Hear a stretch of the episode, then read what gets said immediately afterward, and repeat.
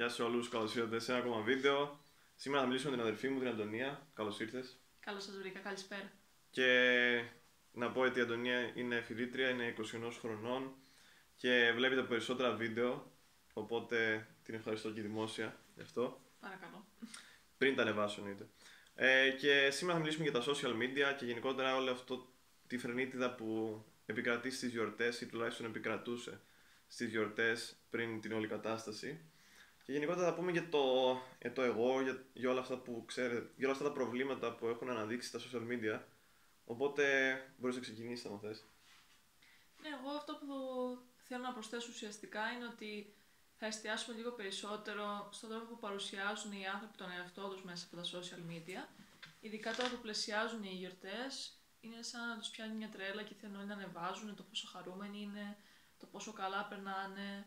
Ε, πολλές φορές απλά μπορεί να σκηνοθετούν και την όλη αυτή κατάσταση. Δηλαδή, από τη μία θα μπορούσε μια κοπέλα στην ηλικία μου, οποιαδήποτε ηλικία, ε, να είναι με τις πιτζάμες, να έχει λιώσει το κρεβάτι να βλέπει τηλεόραση και ξαφνικά πρέπει να κάνω κάτι, να δείξω ότι εγώ απλά δεν κάθομαι και βλέπω τηλεόραση και λιώνω. Ε, θα βάλω τα καλά μου, θα βαφτώ, θα, θα στηθώ στον καθρέφτη και θα βγάλω μια καλή φωτογραφία να δείξω πόσο έτοιμη είμαι για παρτάρο πόσο καλά περνάω, πόσο δεν έχω ανάγκη κανένα σας. Ρεβεγιόν. Ρεβεγιόν. Και είναι πολύ, είναι πολύ τρελό να το σκεφτεί κανείς ότι η εικόνα που μπορείς να βγάλεις προς τα έξω από την εικόνα που μπορείς πραγματικά να έχεις όλη την υπόλοιπη μέρα. Δηλαδή για μισή ώρα μπορείς να προβάλλεις την εικόνα που θα έχει ο άλλος την εντύπωση ότι είσαι την υπόλοιπη μέρα και μέρες. Και είναι τρελό αυτό. Και είναι τρελό αυτό. Και γενικότερα αυτό που με προβληματίζει είναι και σε μεγάλο βαθμό που προβλήθηκε στο ντοκιμαντέρ στο Netflix, δεν το έχεις δει. Στο The Social Dilemma. Είναι όλη αυτή η εντύπωση που έχει δημιουργηθεί. Και εγώ έχω Facebook από το. Είχα κάνει από τις αρχές Facebook και ήμουν 12 χρονών όταν είχα κάνει πρώτη φορά. Μαζί από το 2008-2009 κάπου εκεί. Μαζί είχαμε κάνει. Ναι, και ήταν. Είναι τρελό πώς εξελίχθηκε. Γιατί θυμάσαι, θυμάσαι στην αρχή που λέγανε όλοι στο Facebook το έχω για να στέλνω μηνύματα και να επικοινωνώ με αυτούς που. με τους φίλους μου, ας πούμε. Και ήταν η πιο συνηθισμένη δικαιολογία. Δηλαδή, Μα το... και τώρα δεν ισχύει αυτό. Μα τώρα δεν τραβούσε σχεδόν κανένα να το λέει. Γιατί παλιά το λέγανε όλοι συνέχεια. Γιατί για εμάς ήταν κάτι σαν η επέκταση των SMS. Ξέρεις, SMS για να μιλάς, τώρα θα μιλάς και θα βλέπεις και τη φωτογραφία του άλλου στο ίντερνετ. Βασικά τώρα ξέρεις, να σε διακόψω λίγο. Έχει εξελιχθεί αυτό το πράγμα και από εκεί που λέγαμε Μα γιατί έκανες Facebook και ήθελες από την άλλη να σου τεκμηριώσει το λόγο που το έκανε, πλέον είμαστε Μα δεν έχεις Facebook. Μα δεν έχεις Instagram. Βασικά νομίζω είναι πολύ δύσκολο να βρεις κάποιον που να μην έχει Facebook. Instagram ακόμα αντιστέκονται πολύ, πολύ δυνατοί χαρακτήρες και γενικότερα. Ναι, και εγώ το τελευταίο έκανα. Ναι, και εγώ τον τελευταίο καιρό πούμε, σκέφτομαι και να το διαγράψω. Απλά πολλές φορές λόγω του καναλιού έχει μείνει το Instagram. Δεν ξέρω, μπορεί να το διαγράψω σε κάποια φάση. Και γενικότερα η εξέλιξη ήταν ότι μετά το 2008-2009 άρχισε να μπαίνει εντελώς στη συνείδησή μας το Facebook και πιστεύω μετά το 2014 στην πραγματικότητα αντικατέστησε και το πώς διαβάζουμε ενημερώσεις και πώς πληροφορούμαστε. Ναι. Δηλαδή παρακολουθούσαμε αθλητικά και τα λοιπά και ήτανε, ήτανε ουσιαστικά σαν εφημερίδα. Εγώ σε αυτό που θα, σε, θα προσθέσω είναι ότι ειδικά μέσα από το δικό μου το επάγγελμα που έχω επιλέξει το καταλαβαίνω αυτό γιατί Θέλω για παράδειγμα τα παιδιά να κάνουμε κολάζ και να πάρουν μια εφημερίδα ή ένα περιοδικό και να το κόψουμε και να κάνουμε διάφορα σχέδια. Και δεν μπορώ να το κάνω γιατί πλέον κανένας σχεδόν δεν έχει στο σπίτι του εφημερίδα. Οπότε λίγο σιγά σιγά θα δεις πως και η τέχνη θα αρχίσει να αλλάζει και γενικά διάφορες πτυχές ε, του κόσμου όπως είναι η, η τέχνη όπως είπα, ίσως και η μουσική να αλλάξει γιατί και στοιχεία της καθημερινότητας και του κόσμου στον οποίο ζούμε τα βάζουμε συχνά και μέσα ναι. στους στίχους. Ναι. Οπότε... Στα χρονολόγια, ναι. Ναι, ναι, ναι. Είναι τρελό και εγώ, ας πούμε, συνεχίζοντας όλη αυτή την αφήγηση, ε, φτάνει, πότε αντικαταστάθηκε το Instagram, το, το Facebook από το Instagram, το 2017, μετά το 2017 δεν άρχισε να γίνεται ναι, το Instagram διάσημο. Πιο διάσημο. Και θυμάμαι το 2017 τότε είχα, δεν είχα Instagram και όποιος είχε μου φαίνονταν παράξενο. Δηλαδή έλεγα γιατί έχεις Instagram, αφού άμα έχεις Facebook μπορείς να ανεβάζει φωτογραφίες και μετά από λίγο την πάτησα και εγώ και, εγώ και ο ίδιος και έφτιαξα Instagram και έπεσα και εγώ σε όλη αυτή την παγίδα, ας πούμε. Γιατί πρόβαλα υπερβολικά τον εαυτό μου για ένα-δύο μήνες, τρεις, ένα αρκετά μεγάλο διάστημα μηνών, ας πούμε. σε βαθμό που να μην καταλαβαίνω όμως το κάνω. Δηλαδή, και εκεί πάει το θέμα που θέλω να αναλύσουμε περισσότερο σήμερα, το εγώ μας, πώς τονίζεται από τα social media και πώς είναι σαν λύση, σαν ε, πρόσκαιρη λύση κάθε φορά για όταν νιώθουμε κάπως να πάρουμε αυτή την τοπαμίνη και το εγώ και να είμαστε ok μετά και να συνεχίσουμε να είμαστε εντάξει και να συνεχίσουμε τη μέρα μας. Και όταν ξανανιώθουμε άσχημα, να στρεφόμαστε ξανά σε αυτή την ε, ψεύτικη ευχαρίστηση ας πούμε, του like και του, του, της καρδιάς ας πούμε, στο Instagram που είναι, που είναι άρρωστο γιατί στην πραγματικότητα δεν χαίρεσαι. Όταν παίρνεις τα like δεν χαίρεσαι. Ναι, όχι, αλλά μου δίνεις ωραία πάσα γιατί εγώ πολλές φορές όταν κάνω άλλα πράγματα, του τύπου θα καθαρίσω ή κάτι τέτοιο, ε, συχνά έχω την τηλεόραση ανοιχτή και την, αφήσω, την αφήνω απλά να παίζει. Ε, και είχε σε ένα κανάλι εδώ πέρα στο, στην Κύπρο, είχαν βάλει μια εκπομπή που είχε να κάνει με το ότι θα πάει μια γυναίκα ή ένας άντρας ο οποίος ε, δεν έχει στυλ και θα το φτιάξουν κουρεύοντάς τον και ναι. φτιάχνοντάς του τα ρούχα για απλά ναι. μια λαξιά έτσι, όχι ναι. κάτι άλλο. Και πρέπει να σε επιλέξουν, δηλαδή να πούνε πω, πω πόσο χάλια είσαι. Πρέπει να, τη πρέπει να χρειαστείς τη δικιά μας τη βοήθεια να σε κάνουμε άνθρωπο. Και είχε πάει μια κοπέλα και προσπαθούσε να παρουσιάσει τον εαυτό της και είχε δώσει τίτλο στο στυλ της ότι δεν έχω like στο Instagram και θέλω να φτιάξω το στυλ μου για να έχω like στο Instagram. Και φτάνει στο τέλος και την επιλέγουν τελικά και της λένε για ποιο λόγο θέλεις τόσο πολλά, πολύ τα like, τι, τι σε κάνει ας πούμε να, να θες like. Και λέει είμαι κομμότρια και πρέπει να προβάλλω τη δουλειά μου και δεν έχω προσωπικό στυλ και δεν νιώθω αυτοπεποίθηση. Και εδώ είναι απόλυτο αυτό που λες εσύ ότι κολλάει, ότι δεν είχε η κοπέλα like. Και ήταν τόσο τραγικό και έπρεπε να αλλάξει το στυλ και την προσωπικότητά της για να αποκτήσει like. Ή μάλλον την προσωπικότητα δεν την άλλαξε. Το στυλ της εξωτερικά ήθελε να αλλάξει. Ναι, και αυτό είναι που λένε, που με έχουν ρωτήσει και πάρα πολλοί μου στέλνουν μηνύματα για αυτό που λένε όλοι, ας πούμε, οι, οι Red Pill coaches και οι mentors ότι και καλά πρέπει να υποκρίνεσαι ότι είσαι κάποιος μέχρι να γίνεις αυτός ο κάποιος. Και έχω κάνει και βίντεο για αυτό, ας πούμε, για την κουλτούρα της υποκρισίας. Δεν θυμάμαι, το έχω κάνει πριν 4-5 μήνες. Και ήταν αυτό ακριβώς το πράγμα. Δηλαδή πρέπει. Έχει μπει τόσο βαθιά υποκρισία μέσα μας και όχι μόνο στο Instagram, σε όλους τους τομείς. Σε όλους τους τομείς, δηλαδή από την πολιτική με την κοινωνία, γιατί όλα αυτά έχουν άμεση ε, συσχέτιση. Έχουν μπει τόσο πολύ όλα αυτά μέσα μας και δεν μπορούμε να το καταλάβουμε και δεν μπορούμε να το αποβάλουμε. Και μετά μπαίνει και το TikTok στην υπόθεση που τώρα έχουν παιδιά δημοτικού το TikTok. Και... Ναι, εμένα μου το έλεγε προχθέ μια μαθητριά μου. Ναι, και είναι πραγματικά είναι τρελό. Είναι τρελό να το σκεφτεί κανείς αυτό. Ότι ένα παιδί μαθαίνει από τόσο μικρή ηλικία να ουσιαστικά να πουλάει τον εαυτό του και να πουλάει την ψυχή του. Και το βλέπουμε αυτό με πάρα πολλές τηλεπερσόνες, ας πούμε, που πουλάνε κυριολεκτικά την ψυχή τους και τη ζωή τους και ακόμα και τις πιο προσωπικές στιγμές τους. Ε, και μετά παρουσιάζονται ως θύματα και όλα αυτά για να πουλήσουν το, το εγώ τους. Μην πίσω. και εντάξει, δεν χρειάζεται να λέμε ονόματα, ουσιαστικά οι περισσότεροι το κάνουν. Και πουλάνε το εγώ τους, πουλάνε την ψυχή τους για να το ουσιαστικά να το κεφαλαιοποιήσουν και να πάρουν λεφτά γι' αυτό και δημοσιότητα. Οπότε πουλάνε όλη την ψυχή τους σήμερα και αυτό είναι τρελό. Και αυτό που δεν μπορώ να καταλάβω εγώ προσωπικά είναι, ε, πώς να το πω, το πόσο πόσο κακό κάνει στον εαυτό μας όλο αυτό. Και πραγματικά δεν μπορώ να βγάλω και τον εαυτό μου έξω γιατί όταν για τον ένα ή τον άλλο λόγο είσαι δημόσιο πρόσωπο, έχεις ένα κανάλι στο YouTube μικρό μεγάλο, έχεις Instagram μικρό μεγάλο, έχεις Facebook οτιδήποτε. Όταν συμμετέχεις σε αυτό, δεν μπορείς να το, να το καταλάβεις πλήρως μέχρι ένα σημείο τουλάχιστον τι, τι γίνεται και πόσο βαθιά είσαι μέσα. Γιατί είσαι και εσύ μέρος του προβλήματος. Απλά θες να επιλέξεις να είσαι ένα τεράστιο μέρος του προβλήματος ή ένα μικρότερο. Εγώ έτσι το βλέπω. Δηλαδή, εφόσον έχουμε, δεν μπορούμε να πούμε ότι δεν συμβάλλουμε στο ίδιο πρόβλημα.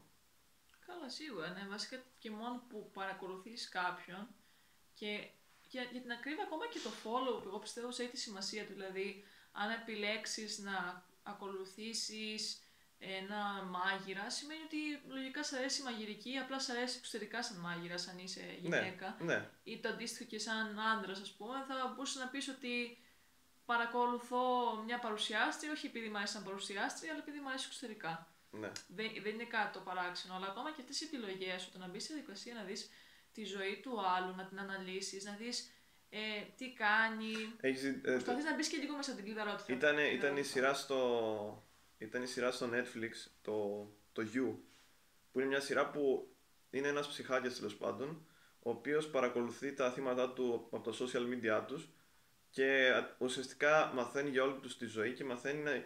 και τα πλησιάζει σαν τυχαία και καλά με τυχαίες, ε, με μια αλληλουχία τυχαίων καταστάσεων Ναι. στον δρόμο. Το κάνει να φαίνεται φυσιολογικό. Τα γνωρίζει, το φυσιολογικό. κάνει να φαίνεται φυσιολογικό και μετά από ένα σημείο όταν δεν τα πάνε καλά, ενώ έχουν σχέση, ας πούμε, θεωρητικά τα φτιάχνουν κτλ.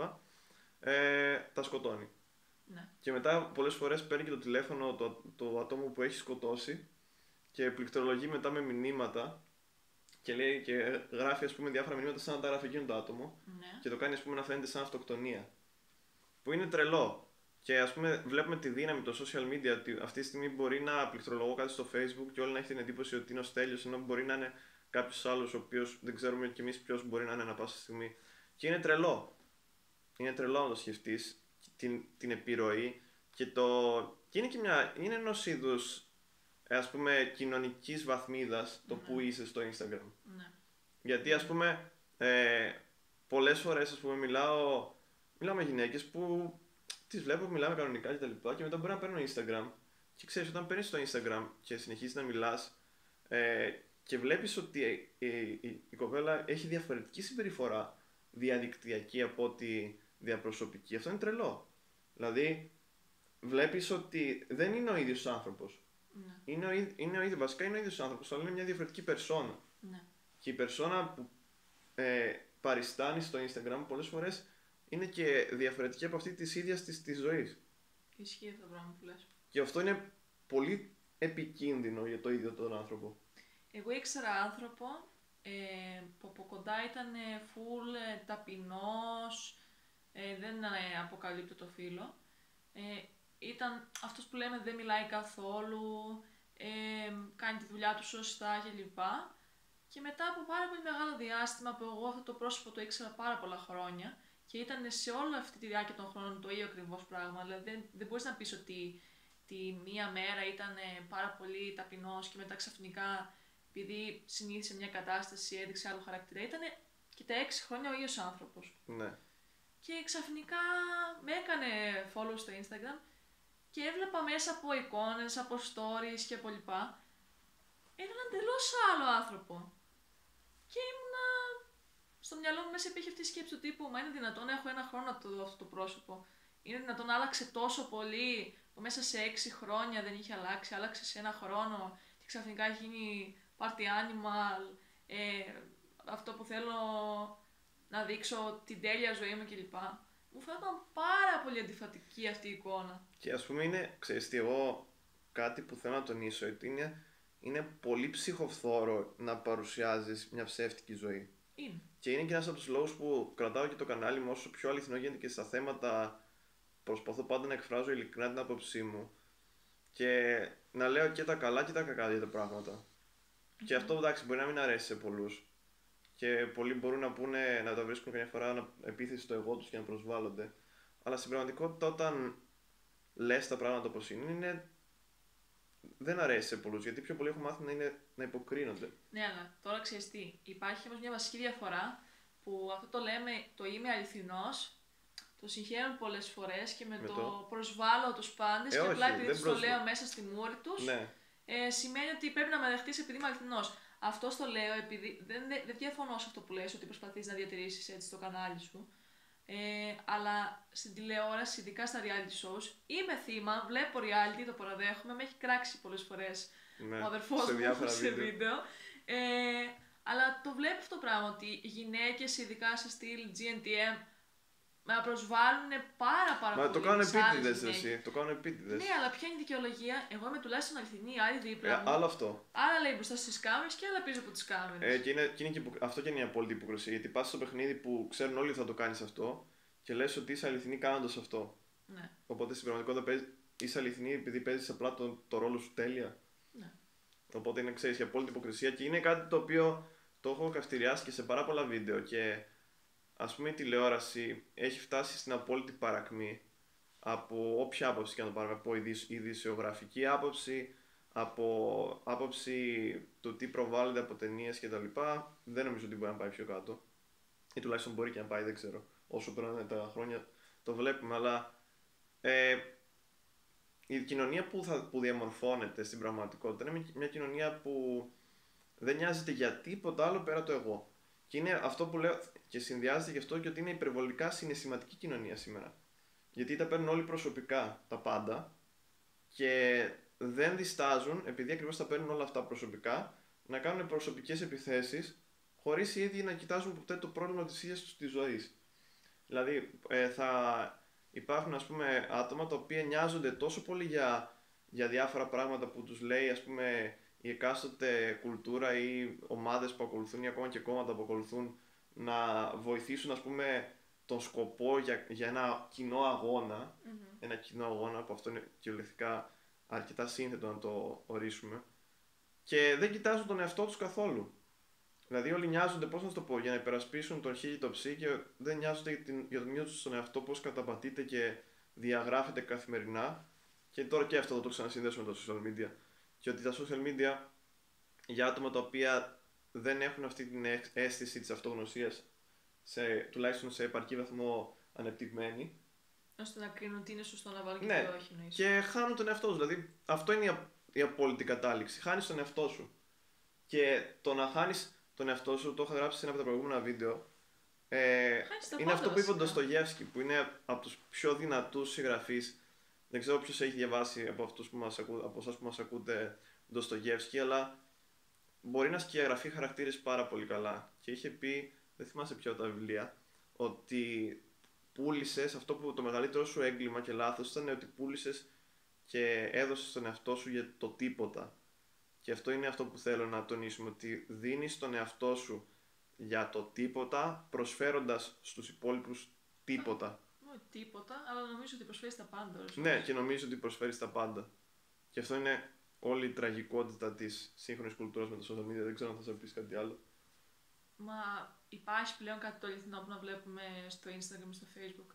Ειδικά σε, στο κομμάτι των φωτογραφιών και το πώς προβάλλουν οι γυναίκες Τα φίλτρα λες. τον εαυτό. Αυτό θα έλεγα ακριβώς. Εγώ πλέον δεν, δεν, δεν, όταν βλέπω μια όμορφη κοπέλα στο Instagram, δεν θα πω με βεβαιότητα ότι είναι ωραία. Γιατί ακόμα και τις, μεγαλύτερες- τις περισσότερες ατέλειες να έχεις, που γιατί να μην φάνουν και ατέλειες, δηλαδή είμαι και, είμαι και αυτής της άποψης, ότι άμα είναι έξω να κυκλοφορείς μέσα σε αυτές τις ατέλειες και να μην σε ενδιαφέρει τόσο πολύ, αλλά στα social media να θες να δείξεις το Μα άλλο είναι αυτό που πρόσωπο, είπαμε πριν, είναι η περσόνα που υποδίεσαι. Ναι, δηλαδή Και αυτό είναι που φθή- σε φθείρει και σε διαλύει. Ναι, αλλά θα έπρεπε λίγο να καταλάβουν εκεί οι άντρες και οι γυναίκες ότι δείχνοντας ένα ψεύτικο πρόσωπο στην κάμερα, δεν θα μπορέσουν να έχουν καμιά επιτυχία στην πραγματική τους ζωή. Γιατί ακόμα και κάποιος να θέλει να σε προσεγγίσει ερωτικά από τα social media, που πλέον είναι το πιο συνηθισμένο πράγμα, δεν θα, αν ας πούμε δω, ε, δούνε σήμερα την Αντωνία και δούνε μια διαφορετική Αντωνία και πά, κανονίσουμε για παράδειγμα ραντεβού από κοντά και εγώ εμφανιστώ άλλος άνθρωπος, αρχικά το πρόσωπο που περίμενε αυτός με τον οποίο μιλάω δεν θα το αναγνωρίσει. Μμμ. Δεν θα το αναγνωρίσει. Δηλαδή θα πει, Μα μαζί μιλούσαμε. Ναι, μαζί μιλούσαμε για παράδειγμα. Ναι, και εγώ το έχω πάθει αυτό. Το έχω πάθει και πρόσφατα κιόλας. Και να βγαίνω με, ένα, με ένα, μια κοπέλα, ας πούμε, και να, να βλέπω τελείως διαφορετικό άτομο. Ναι, Και δεν να μοιάζει. λέω, «Μμμ, την πάτησα μάλλον. Και ξέρεις, ε, τέλος πάντων, είναι τεράστιο πρόβλημα. Μα δε, κοίταξε, το θέμα είναι όμως να, χρησιμοποιεί, να χρησιμοποιείς φίλτρα. Εγώ δεν έχω πρόβλημα. Αλλά σε τι βαθμό να τα χρησιμοποιείς. Δηλαδή, τα χρησιμοποιείς για να φτιάξεις τα χρώματα στο περιβάλλον Ε, ναι, γύρω σου; ουσιαστικά αυτό που λες είναι να μην αλλοιώνεται τελείως Ναι, δηλαδή. η φάτσα σου. Ναι, στην πραγματικότητα που αυτό πραγματικά. συμβαίνει. Και το βλέπουμε πάρα πολύ. Όχι μεγαλώνω χείλη, όχι μεγαλώνω φρύδια, όχι βάφω μάτια χωρίς να έχω Ε, ναι, γιατί βαφωμένη. στην πραγματικότητα όμως ξέρεις γιατί γίνεται αυτό. Γιατί κυνηγάς τα ψεύτικα πρότυπα σε στυλ Kardashian. Ναι.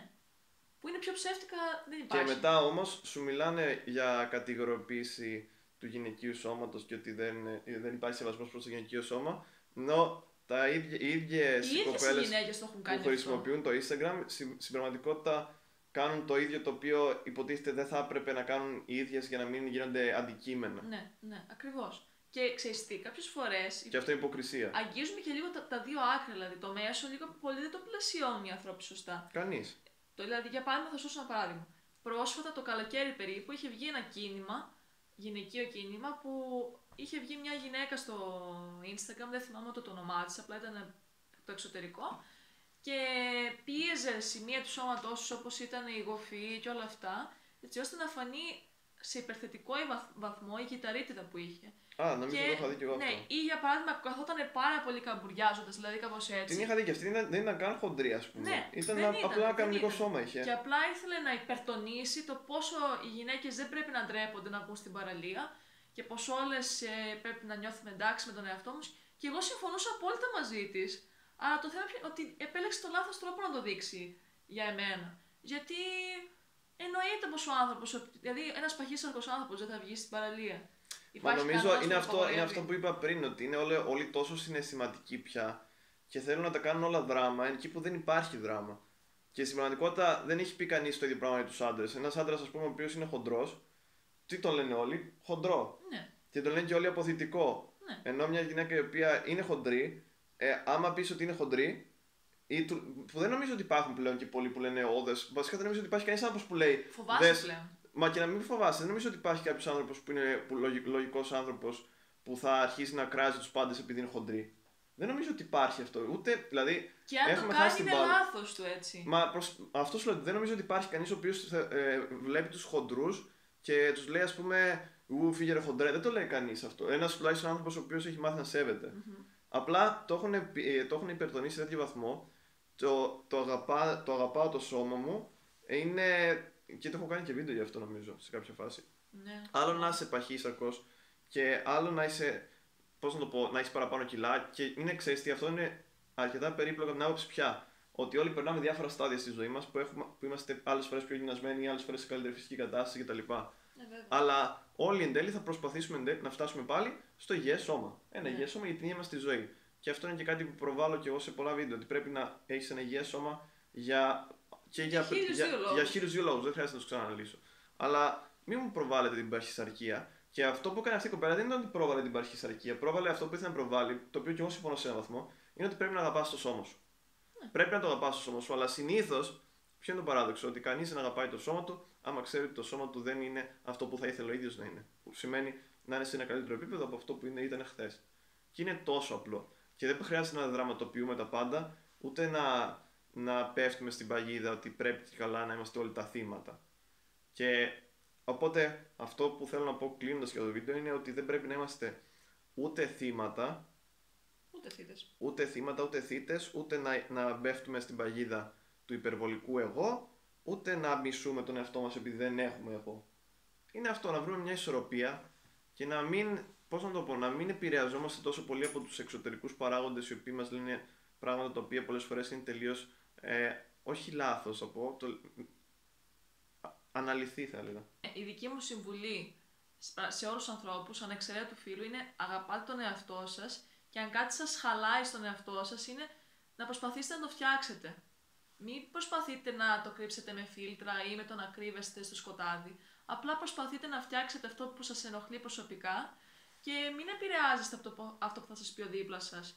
Γιατί αν εσείς οι ίδιοι δεν είσαστε αυστηροί κριτές του εαυτού σας και πείτε την αλήθεια στον εαυτό σας, μην περιμένετε ότι κάποιος άλλος θα το κάνει ή ότι θα, θα είναι καλός μαζί σας ε, και θα Ακριβώς. σας λυπηθεί. Ακριβώς. Ό,τι βλέπει ο δίπλα, το βλέπετε κι εσείς. Απλά καμιά φορά επιλέγετε εάν θα το φανερώσετε ή θα το κρύψετε στον εαυτό σας. Μμμ. Απλά είστε, να είστε αληθινοί και, Και όποιος είναι ειλικρινείς. αληθινός άνθρωπος έχει και αυτοπεποίθηση και η αυτοπεποίθηση είναι το πιο όμορφο προσόν είτε σε άνδρα είτε σε γυναίκα. Ένας άνθρωπος με αυτοπεποίθηση και άποψη και λόγο, πιστέψτε με, δεν έχει να χάσει πουθενά σε, κα- σε όλα τα επίπεδα. Ή θα είναι τουλάχιστον δεν έχει να πεπισμένος. φοβηθεί. Μπορεί να χάσει, αλλά δεν έχει να φοβηθεί. Ναι, αυτό. Από εμένα. Οπότε αυτά, άμα φτάσετε μέχρι εδώ, μπορείτε να κάνετε ένα like, βοηθάει πάρα πολύ στο βίντεο, μια γραφή άμα άρχισετε για πρώτη φορά. Και δείτε και τα links, έχω γράψει και ένα βιβλίο, μπορείτε να υποστηρίξετε. Και